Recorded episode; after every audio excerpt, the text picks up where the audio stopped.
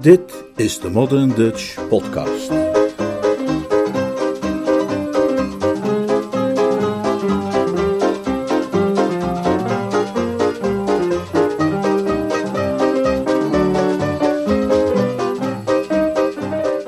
Een goed hoofd voor zaken.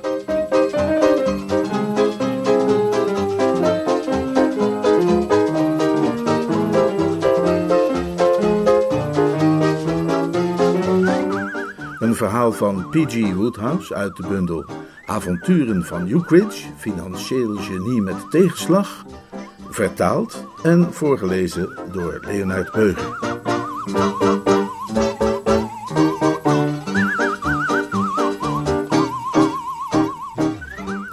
De bokaal nog eens vullen, knabo? drong Stanley Fanshawe Ukridge gastvrij aan. Ja, graag. Nog een ferm glas sport voor meneer Corcoran, Baxter. En over een kwartier kun je de koffie, de sigaren en de liqueur serveren in de bibliotheek. De butler schonk mijn glas nog eens vol en maakte zich onzichtbaar. Ik keek duizelend om mij heen. We zaten in de ruime eetzaal van het huis van Euclid's tante Julia op Wimbledon Common. Een machtig feestmaal werd op passende wijze afgerond, maar de hele toestand was me eigenlijk volstrekt onverklaarbaar. Ik begrijp het niet, zei ik. Hoe is het nu mogelijk dat ik hier zit, volgestouwd met de verrukkelijkste spullen op rekening van je tante? Ah, is toch heel eenvoudig, knabo. Ik heb de wens te kennen gegeven jou vanavond hier te willen ontvangen, daar heeft ze dadelijk mee ingestemd. Ja, maar hoezo? Ze heeft het nog nooit goed gevonden dat je mij hier uitnodigde. Ze kan me niet uitstaan. Ukridge nipte van zijn port. Kijk, zaak zit zo, Corky, zei hij in een vlaag van vertrouwelijkheid. Zijn hier in huis de laatste tijd dingen gebeurd, waardoor tussen tante Julia en mij, om zo te zeggen, heel nieuwe relatie is ontstaan. Ik overdrijf niet als ik zeg dat ze tegenwoordig gewoon uit mijn hand eet. ze is als het ware minder dan het stof onder de wielen van mijn strijdwagen. Ik zal je die hele geschiedenis vertellen, want dat zal je tot een onschatbare steun zijn op je verdere reis door het leven. Het is een geschiedenis die laat zien dat, hoe duister de wolken zich ook mogen samenpakken, een mens nooit hoeft te versagen, zolang hij maar een goed hoofd voor zaken heeft. Hoe dreigend ook de storm. Ja, ja, schiet nou maar op. Wat is er nu precies gebeurd? Ukridge dacht een tijdje diep na. Ik denk, zei hij, dat het eigenlijk allemaal begonnen is toen ik haar broche naar de lommerd bracht. Heb jij een broche van je tante naar de lommerd gebracht? Ja. En daardoor ben je zo bij haar in de gratie gekomen. Dat zal ik je allemaal uitleggen. Maar laten we nu maar eerst even bij het begin beginnen. Heb jij ooit die kerel ontmoet die ze gladde Joe de Pleiter noemen? Nee. Nou, dan kun je me beter zo houden, Corky. Ik spreek niet graag kwaad over mijn medemensen, maar die Joe de Pleiter is gewoon niet eerlijk. Wat doet hij dan? Brengt hij brosjes van andere mensen naar de lommerd? Ukridge frunnikte aan het ijzerdraad van een champagnekurk waarmee hij zijn pince-nez achter zijn flaporen had bevestigd en keek me gekwetst aan. Dat is niet de toon die ik van een oude vriend verwacht, Corky. Als ik zover ben met mijn verhaal, zul je zien dat het verpanden van die broche van tante Julia een volstrekt normale, eerlijke, zakelijke aangelegenheid was. Hoe had ik anders de helft van die hond kunnen kopen? De helft van welke hond? Heb je nog niet verteld van die hond? Nee. Nou, dat moet ik verteld hebben. Daar gaat nu juist allemaal om. Ja, dat kan wel zijn, maar dat heb je nog niet verteld. Nou, nou dan haal ik alles door elkaar, zei Ukridge. En zo maak ik jou ook alleen maar in de war. Laat me nog eens helemaal overnieuw beginnen. Die figuur, die Joe de Pleiter, zei Ukridge, is een boekmaker, hè, met wie ik wel eens wat zaken had gedaan, maar tot op de middag waarop dit verhaal begint, kent we elkaar eigenlijk niet echt goed. Af en toe won ik een paar pond bij hem en dan stuurde hij me een cheque, ofwel vond hij een paar pond van mij en ging ik bij hem langs om te vragen of het kon wachten tot de volgende woensdag.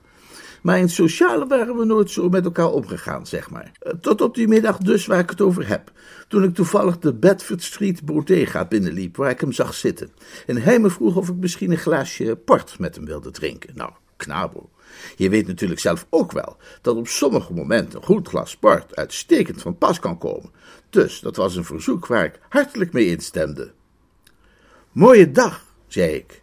Ja, zegt die figuur. Heb jij zin om een fortuin te verdienen? Nou en of. Goed, zegt hij. Moet je luisteren. Je weet wat de Waterloo Cup is, moet je horen. Omdat hij zijn schuld niet kon betalen, heb ik van een klant de hond gekregen die de Waterloo Cup gaat winnen. Ja, niemand kent dat beest nog. Hij is helemaal op de achtergrond gehouden, maar je kunt rustig van mij aannemen, die gaat de Waterloo Cup winnen. En wat gebeurt er dan? Nou, dan gaat dat beest een smak geld opleveren. Dat wordt een heel waardevol hondje. Dat gaat iemand rijk maken, moet je horen. Zou jij zin hebben om die hond voor de helft van mij te kopen? Nou, daar zou ik wel voor voelen, ja. Nou, dan is de helft van jou. Maar ik heb geen geld.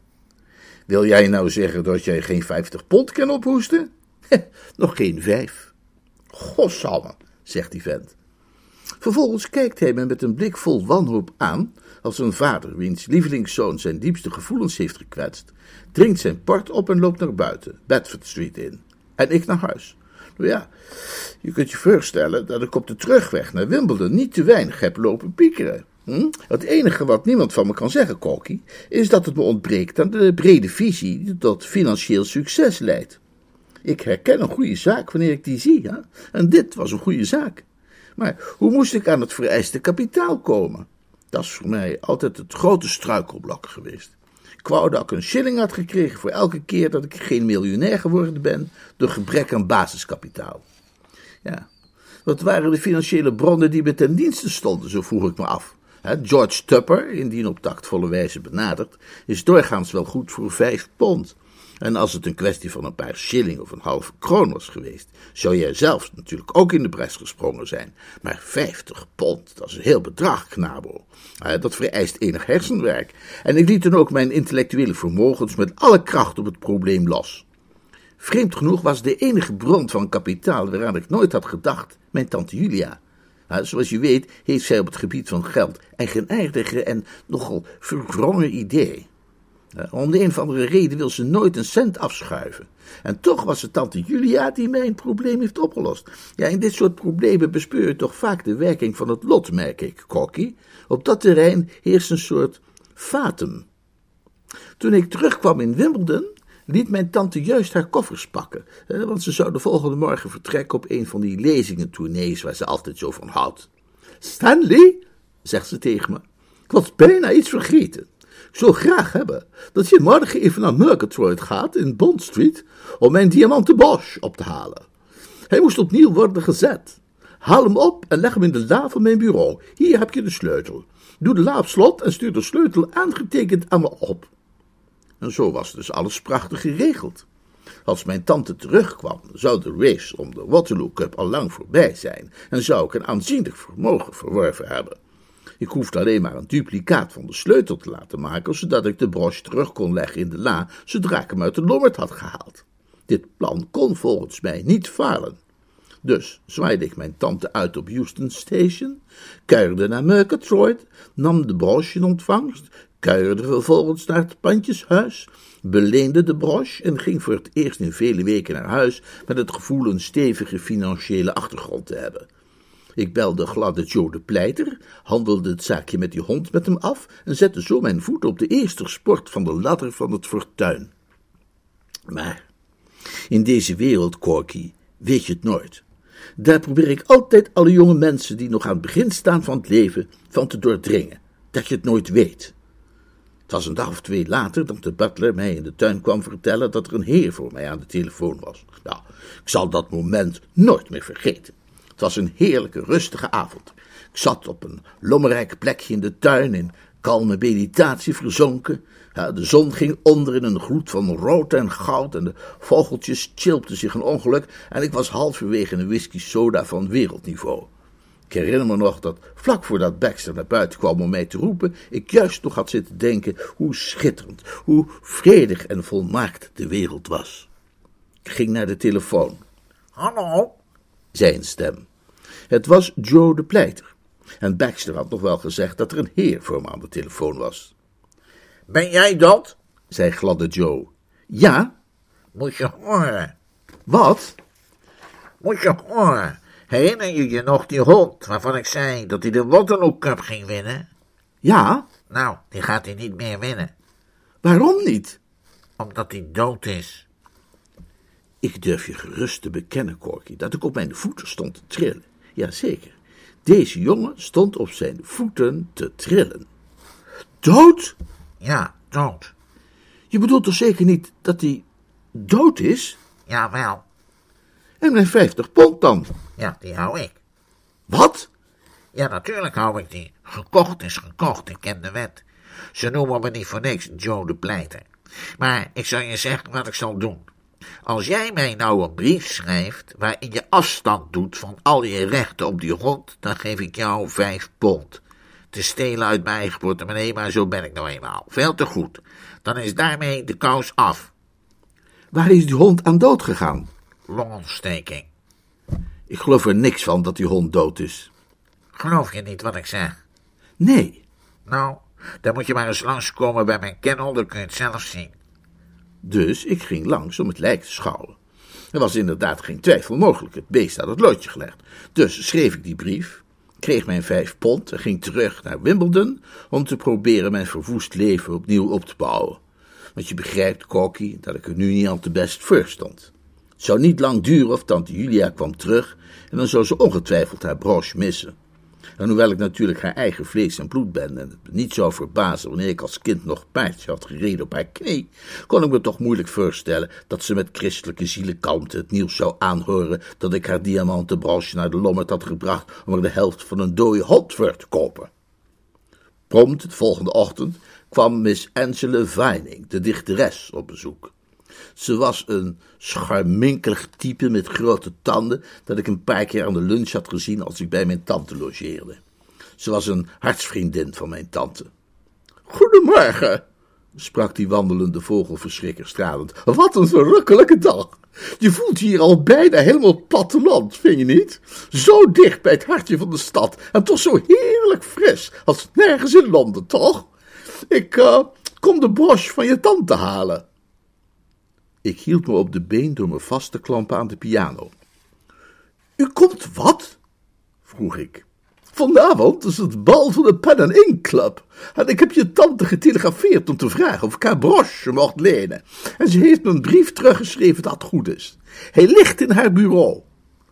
Ja, alleen zit haar bureau jammer genoeg op slot. Je tante heeft me de sleutel gestuurd. Ik heb hem hier in mijn tas.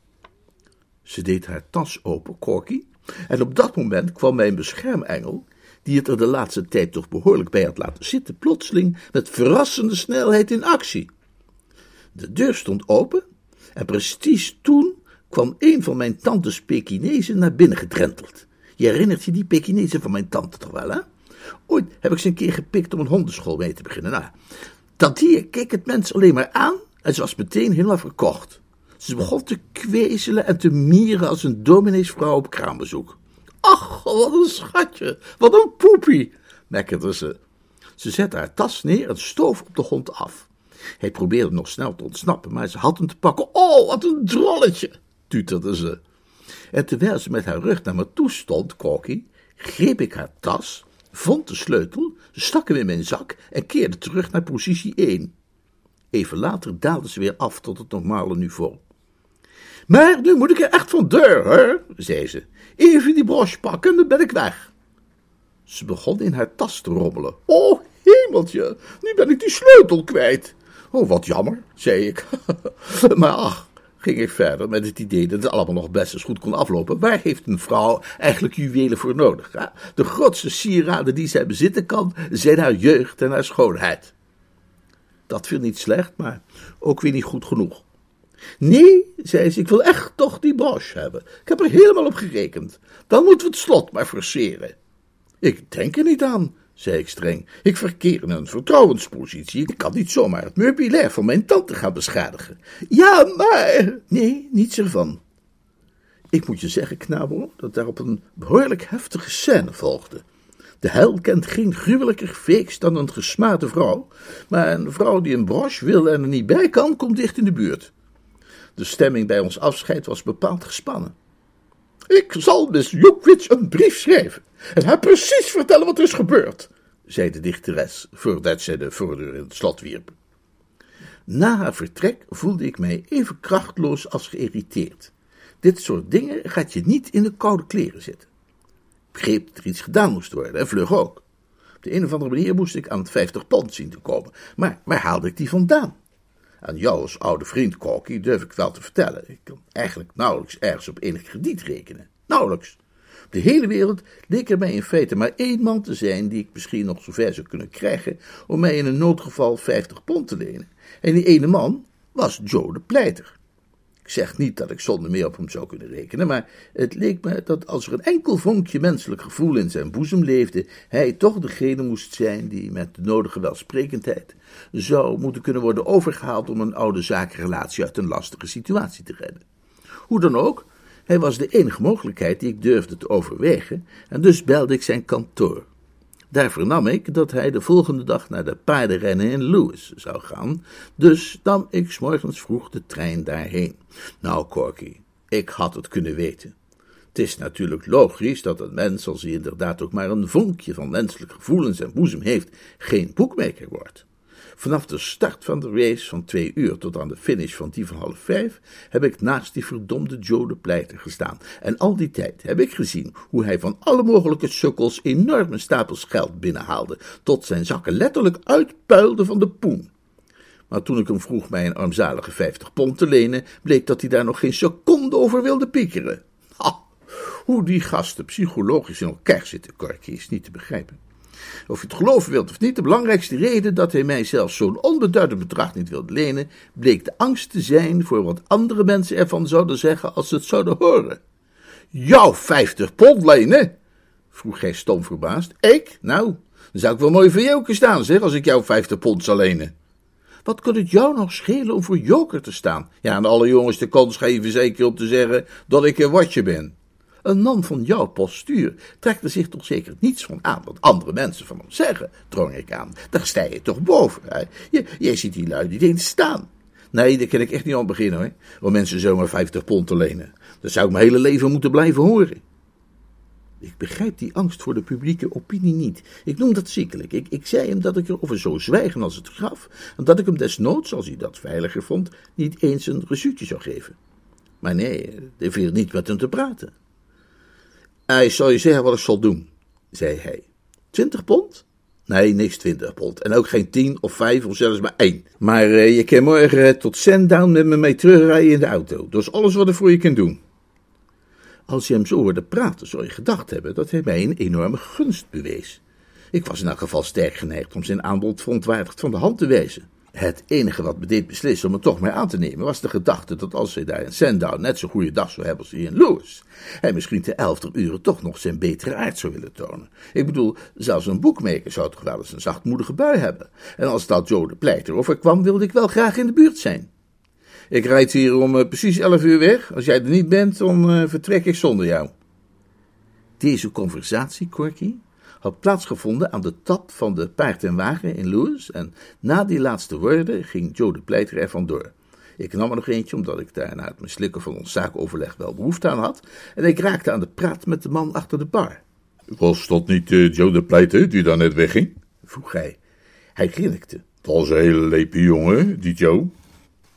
Ik had niet zo'n zin om een gesprek te gaan voeren over een figuur die een oude zakenvriend nog geen miserige vijftig pond wilde voorschieten, dus ik knikte maar eens. Heb je zijn laatste truc al gehoord? Nee. Hij is echt leep hoor, die Joe. Hij had een hond ingeschreven voor de Waterloo Cup, maar die hond ging dood. Ja, dat weet ik. Oké, okay, maar ik weet dat je niet weet wat hij toen heeft gedaan. Een paar kerels die hier net waren hadden het erover. Hij heeft die hond verloot. Hoe bedoel je, verloot? Nou, gewoon verloot, voor twintig pond per lot. Maar die hond was dood. Ja, Morris dood. Maar dat hebt hij er alleen niet bij verteld. En dat was juist zo leep. Maar hoe, hoe kon hij nou een dode hond verloten? Ja, waarom zou je een dode hond niet hebben kunnen verloten? Hè? Niemand wist dat hij dood was. Maar, maar de man die die hond won dan? Ah, ja, die moest hij het natuurlijk wel vertellen.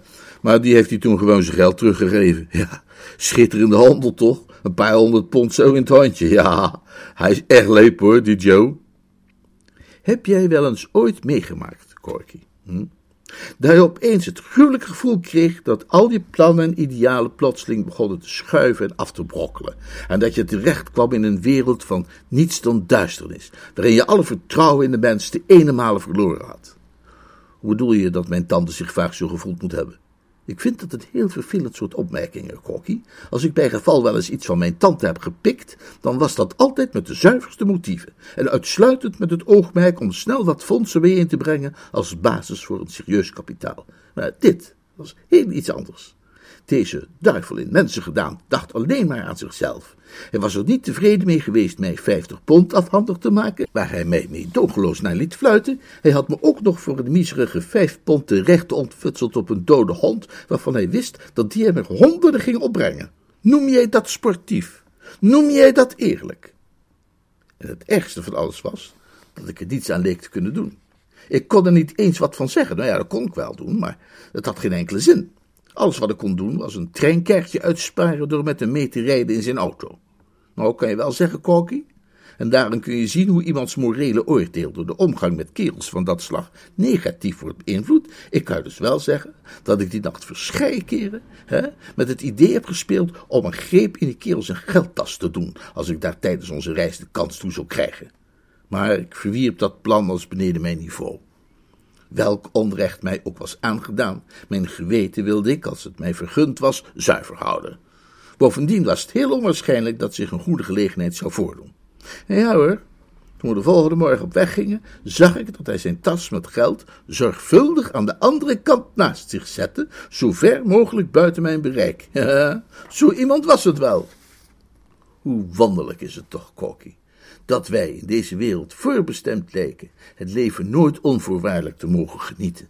Het is ongetwijfeld allemaal ergens goed voor en bedoeld om ons van de materie te onthechten en voor te bereiden op het leven hiernamaals, maar erg vervelend is het wel. Neem nu mijn geval. Ik hou erg veel van autorijden, maar de omstandigheden zijn nu eenmaal zo dat ik maar heel af en toe in de gelegenheid ben om in een auto te zitten. Uh, nu zat ik eindelijk eens in een auto. Was een prachtige dag voor een autoritje. En we snorden vrolijk langs de weg, maar ik was absoluut niet in staat om ervan te genieten. Er zijn namelijk van die omstandigheden, knabo, waaronder het hart zich niet verblijden kan. Hoe kon ik mij nu verheugen in het heden, terwijl het verleden zich zo onaangenaam opdrong en de toekomst zo zwart was als inkt? Iedere keer dat ik probeerde mijn gedachten af te houden van het gegeven dat de man die naast mij zat mij zo gruwelijk belazerd had, dwaalde ze af naar de toekomst en zag ik het gesprek voor mij dat ik binnenkort met mijn tante zou moeten voeren. Zodat het feit dat het een prachtige dag was en dat wij een schitterende tocht aan het maken waren, mij vrijwel geheel ontging. We zoefden voort door een heerlijk landschap. De zon stond hoog aan de hemel de vogeltjes floten in de hagen en de motor van onze tweezitter snarde lustig. Tot ik mij plotseling realiseerde dat die motor helemaal niet meer zo lustig snarde. Hij was begonnen te sputteren. Toen volgde er een sissend geluid en begon er van onder de motorkap stoom naar buiten te kruipen. Joe mopperde wat over de man in het hotel die vergeten moest hebben om de radiator bij te vullen. Misschien kunnen we wat water gaan vragen bij dat boerderijtje daar, zei ik. Een eindje verderop langs de weg stond een boerderijtje tussen een paar bomen. Joe zette de wagen stil en stapte uit. Ik uh, blijf wel even hier om op je tas met geld te letten, zei ik. Ik zag geen reden om niet beleefd en behulpzaam te zijn. Oh nee, niks ervan. Die neemt ik wel even mee. Als je straks terug moet lopen met een emmer water, heb je er alleen maar last van, hoor. Ja, maar het zou ook wel heel raar staan als ik mijn geld hier bij jou liet liggen. Heb je ook niet. ik weet niet wat me pijnlijker trof. Zijn misselijkmakend gebrek aan doodgewoon vertrouwen of zijn absurde angst een figuur te slaan. De man scheen door het leven te gaan in voortdurende angst zich op de een of andere manier belachelijk te maken. Maar veel belachelijker dan hij zich in de komende twee minuten zou gaan maken, was nauwelijks mogelijk geweest. Dat boerderijtje, Kokkie, was van de weg gescheiden door een afrastering met een hek erin. Een gladde Joe duwde het hek open en liep de voortuin in. En juist wilde hij om het huis heen lopen naar de achterdeur, toen er om een hoek van het huis opeens een hond kwam aangelopen. Joe bleef staan en de hond ook. Ze bleven een ogenblik tegenover elkaar staan en keken elkaar diep in de ogen. Grrr, zei Joe. Nu moet je goed begrijpen dat er geen enkele reden was om bang voor die hond te zijn. Hij was weliswaar stevig gebouwd en rolde nogal met zijn ogen, maar ik zag meteen dat het gewoon zo'n vriendelijk mormel was dat je als man van de wereld vrolijk gedag zegt en een por in zijn ribben geeft. Maar Joe leek zich niet zo op zijn gemak te voelen. De hond kwam een stapje dichterbij. Denk dat hij aan Joe wou ruiken, hoewel ik hem als vriend direct had kunnen vertellen dat hij daar weinig plezier of nut aan zou beleven. Donder op, mormel, zei Joe. De hond kwam nog wat dichterbij en blafte bewijzen van experiment. Dat bracht Joe compleet van de kaart. In plaats van een beetje vriendelijk te doen tegen het beest, raapte hij een steen op en gooide die naar de hond. Kijk, ja, dat, dat kun je natuurlijk beter niet doen bij een hond die je niet kent, hè, en die notabene in zijn eigen tuin is. Het was de tas met geld die Joe redde. En daar kun je maar weer eens aan zien hoe ver een mens door angst kan worden gedreven, Cocky. Als ik het niet met mijn eigen ogen had gezien, dan zou ik het niet hebben geloofd, maar het is echt gebeurd. Die hond kwam op zo'n professionele manier op Joe de Pleiter afgerend, dat het een verrukking was om naar te kijken. Joe wierp een blik over zijn schouder en vreesde dat hij het hek niet meer kon halen, slaakte een doordringende gil en gooide het beest aanzienlijk meer dan 200 pond aan bankbiljetten naar zijn kop. De tas raakte de hond onder tegen zijn borst, de riem slingerde zich om zijn poten en zorgde ervoor dat het beest vaart moest minderen. En terwijl de hond bezig was zich te bevrijden, rende Joe naar het hek en gooide het achter zich dicht. Toen pas besefte hij wat een stommeling hij was geweest. Gossamme, zei Joe. De hond liet de geldtas in de steek en kwam naar het hek. Hij stak zijn neus zo ver hij kon tussen de spijlen door en maakte een geluid als een saxofoon. Nu heb je het voor elkaar, hoor, zei ik. Niet dus, en dat deed me groot genoegen, Koki. Het stemde mij heel tevreden, een man die zo buitenmate trots was op zijn scherpzinnigheid, zich nu eens volkomen achterlijk te hebben zien gedragen. Dit was nu een figuur die door iedereen werd bewonderd althans door iedereen die nooit zaken met hem gedaan had, om zijn leepheid, maar die hopeloos tekort bleek te schieten in het eerst het beste geval waarbij een beetje gewone alledaagse intelligentie van hem verlangd werd. Hij had zich buitenspel laten zitten door een eenvoudige vertegenwoordiger van het dierenrijk. En ik kon geen enkele sympathie voor hem opbrengen. Maar goed, dat, zei ik niet hardop. Hm? Een mens moet altijd diplomatiek blijven. Ik had nog niet volledig de hoop opgegeven op een kleine lening, en ik vreesde dat ieder lichtzinnig commentaar de onderhandelingen negatief zou kunnen beïnvloeden. Ja, wat moet ik nou? vroeg Joe na enkele emotioneel geïnspireerde opmerkingen van een blasfemisch karakter. Roepen, stelde ik voor. Dus riep hij, maar er gebeurde niets. Het is een feit dat boekmakers na een dag op de races nooit zo erg goed bij stem zijn en hij werd dan ook gehandicapt door een zekere schorheid. Bovendien was de eigenaar van dat boerderijtje kennelijk een van die types die zaaien en maaien en in schuren verzamelen. En het zag er naar uit dat hij ook op dit moment ergens aan het zaaien en maaien was. Joe begon weer een tikje emotioneel te worden. Gossamme, zei hij met tranen in zijn stem. Mooie stot, daar staat ik nou. Ik ben al laat en als ik in Sandown niet op tijd ben voor de eerste race, dan kost me de honderden ponden, joh. Je zult het nauwelijks willen geloven, Corky, maar dit was het eerste moment waarop dat aspect van de zaak zich aan mij voordeed. Zijn woorden openden een hele nieuwe gedachtegang voor mij.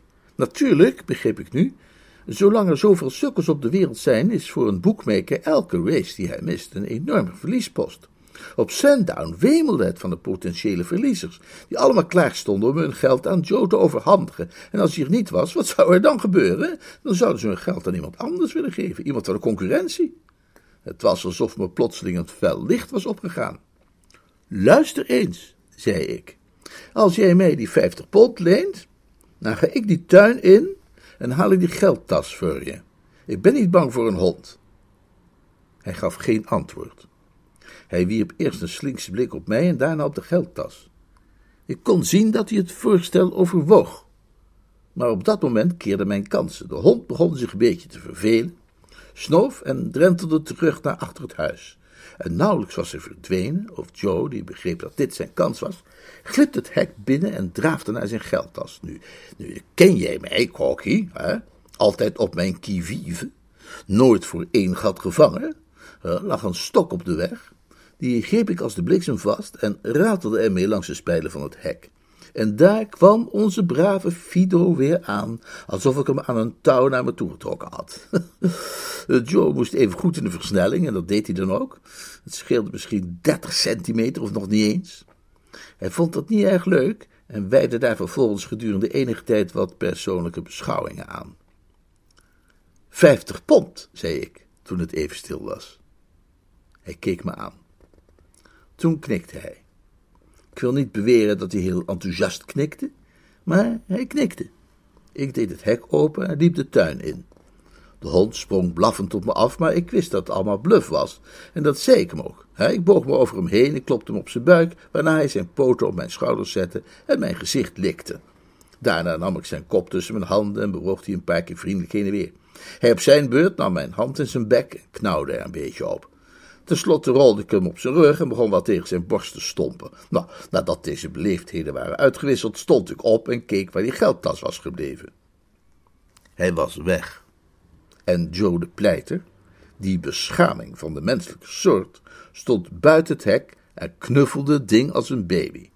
Niet dat een man als hij ooit werkelijk een baby zou knuffelen, uiteraard. Hij zou zo'n wicht veel liever een trap geven en er met zijn spaarpotje vandoor gaan. Ik bedoel eh, dat hij achter mijn rug op de tuin binnen was gekomen en de geldtas had ingepikt. Ik had het afschuwelijke vermoeden dat onze deal niet door zou gaan, maar uiterlijk bleef ik opgewekt. Liever niet in van die kleine briefjes, zei ik. Hé? zei Joe. Ja, ik heb die vijftig pond liever in grote biljetten, dan is niet zo'n bult in mijn zak. Welke vijftig pond? Die vijftig pond die je me zou geven voor het terugbrengen van je geldtas. Hij staarde me aan. Zo, jij durft, zei hij. Mooi is dat. Wie hebt die geldtas nou teruggehaald, jij of ik? Ik heb die hond bezig gehouden.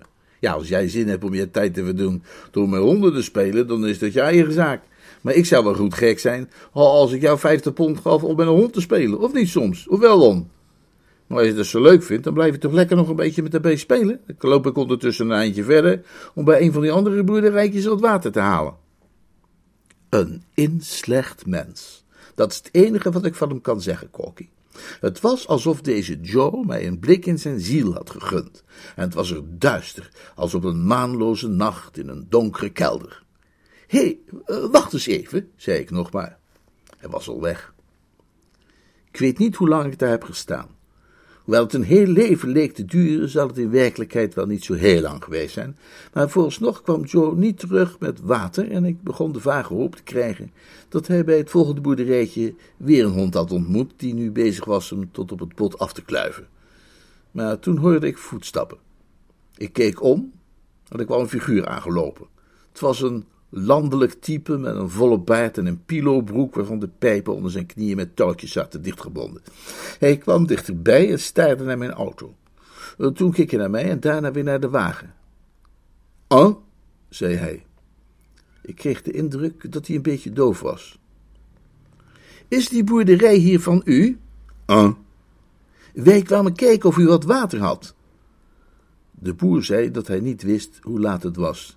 Nee, of u wat water had.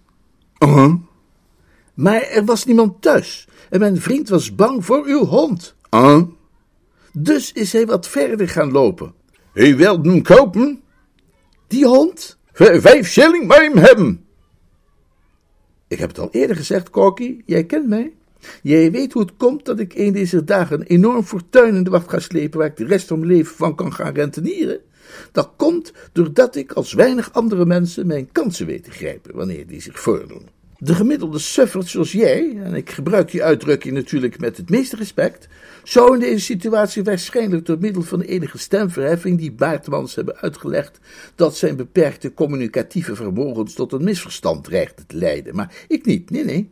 Want nog voor er was uitgesproken, was er brein al een idee ingeslagen met de kracht van een bom. Verkocht! Riep ik. Oh, hier is je vijf shilling. Fluit je hond maar. Hij floot en de hond kwam naar ons toe rennen. En nadat ik een tijdje zijn ribben had gemasseerd, tilde ik hem op, zette hem in de wagen en deed de deur dicht. Toen ik opkeek, zag ik Joe de Pleiter al terugkomen sukkelen met een grote klotsende emmer. Ik heb het hoor, zei hij. Hij liep naar de voorkant van de auto, haalde de dop van de radiator en wilde juist het water ingieten toen de hond begon te blaffen. Joe keek op en zag hem en liet de emmer vallen. Gelukkig precies over zijn broek. Wie hebt die hond in de auto gelaten? vroeg hij. Ik. Ik heb hem gekocht. Nou, dan zijn hem als de bliksem er weer uit halen ook. Nee, ik neem hem mee naar huis. Ja, maar niet in mijn auto. Nou, goed, zei ik, dan verkoop ik hem aan jou. Dan kunnen we doen wat je wilt. Nou, maar ik wil helemaal geen hond kopen. Ja, dat wilde ik een tijdje geleden ook niet. Maar jij hebt me overgehaald om het toch te doen. Hm? En ik begrijp trouwens niet wat jij te mopperen hebt. Deze hond is springlevend en dat beest wat jij mij verkocht hebt was dood. Wat moet je ervoor hebben? Honderd pond. Hij stond even te wankelen. Honderd pond? Dat is alles. Als je maar niet verder vertelt, want anders lachen ze me nog uit. Hij voerde een poosje het woord. 150, zei ik. Ja, kijk, de prijzen lopen enorm op, hoor. Ja, maar, maar luister nou, joh. Luister nou, toch moet je horen, zei Joe. Goed, ik zal je zeggen wat ik doe, zei ik. Ik geef je nog één kans. 100 pond als je me binnen de minuut betaalt en daarna gaat de prijs omhoog. Corky Knabo ik heb in mijn loopbaan al heel wat verschillende bedragen van heel wat verschillende mensen mogen lospeuteren. Soms deelden zij mij vreugdevol van hun overvloed en soms schoven ze wat moeizamer af op een manier die je wrang of zuur zou kunnen noemen. Maar nog nooit van mijn hele leven heb ik een medemens over de brug zien komen op zo'n pijnlijke aard en wijze als deze Joe de Pleiter. Hij was van het piknische of endomorfe type en er was een ogenblik dat ik dacht dat zijn bloeddruk tot boven het absoluut kritische pijl zou stijgen.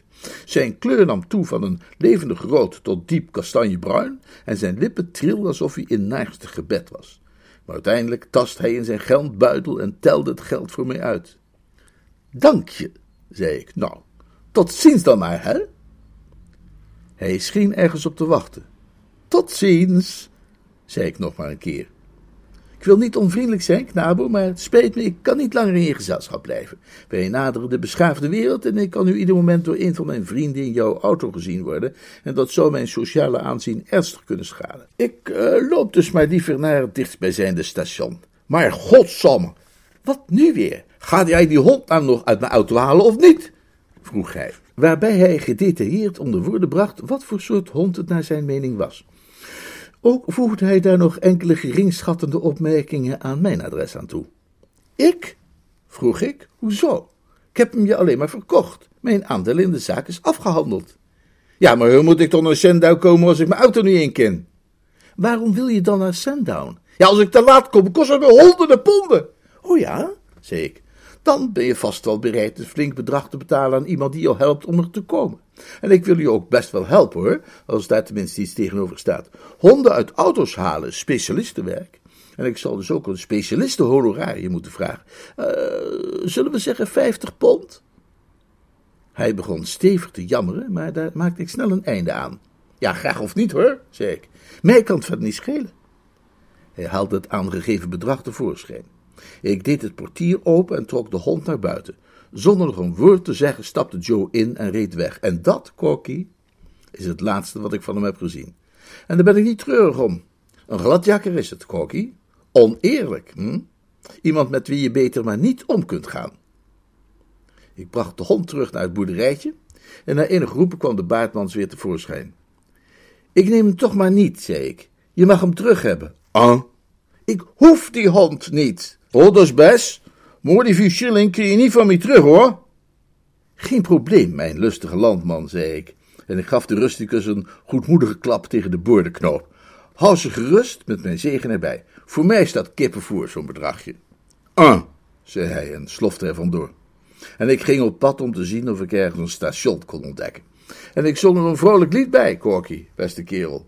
Ja, knabo, terwijl hij langs de veldweggetjes dwaalde, jubelde je oude vriend als een verdomde vlasvink. De volgende dag liep ik bij de lommerd langs, legde de vrijste contanten op tafel, nam de broche in ontvangst en legde hem terug in de bureaulade. Weer een dag later arriveerde mijn tante per taxi, betaalde de chauffeur het hem toekomende tarief en dreef mij in de bibliotheek in een hoek, waarbij ze mij doordringend begon aan te staren. Stanley, zei ze. Zegt u het eens, tante Julia, zei ik. Stanley, Miss Vining heeft me verteld dat jij haar mijn diamanten broche niet mee hebt willen geven. Inderdaad, tante Julia. Ze wilde uw bureau openbreken, maar dat kon niet goed vinden. En zal ik jou eens vertellen waarom dat was? Ze had de sleutel verloren. Dat is niet waar ik het over heb. En dat weet jij best. Ik bedoel, zal ik jou eens vertellen waarom jij niet wilde dat ze die la openbrak? Omdat ik te veel eerbied voor uw eigendommen heb, tante. Oh ja? Ik denk eerder dat het was omdat jij wist dat die broche er niet in lag. Dat begrijp ik niet. Maar ik daarentegen begreep het onmiddellijk. Meteen, toen ik de brief van Miss Vining had gelezen, had ik het meteen door. Jij hebt die broche verpand, Stanley. Ach, jongen, ik ken jou toch zo goed. Ik richt mij op. Als u dat van mij denkt, tante Julia, zei ik koeltjes, dan kent u mij toch niet zo erg goed. En daar wil ik meteen eigenlijk wel aan toevoegen, tante, dat zulke verdachtmakingen een tante onwaardig zijn. Ha, onwaardig of niet, doe die la open. Moet ik hem openbreken?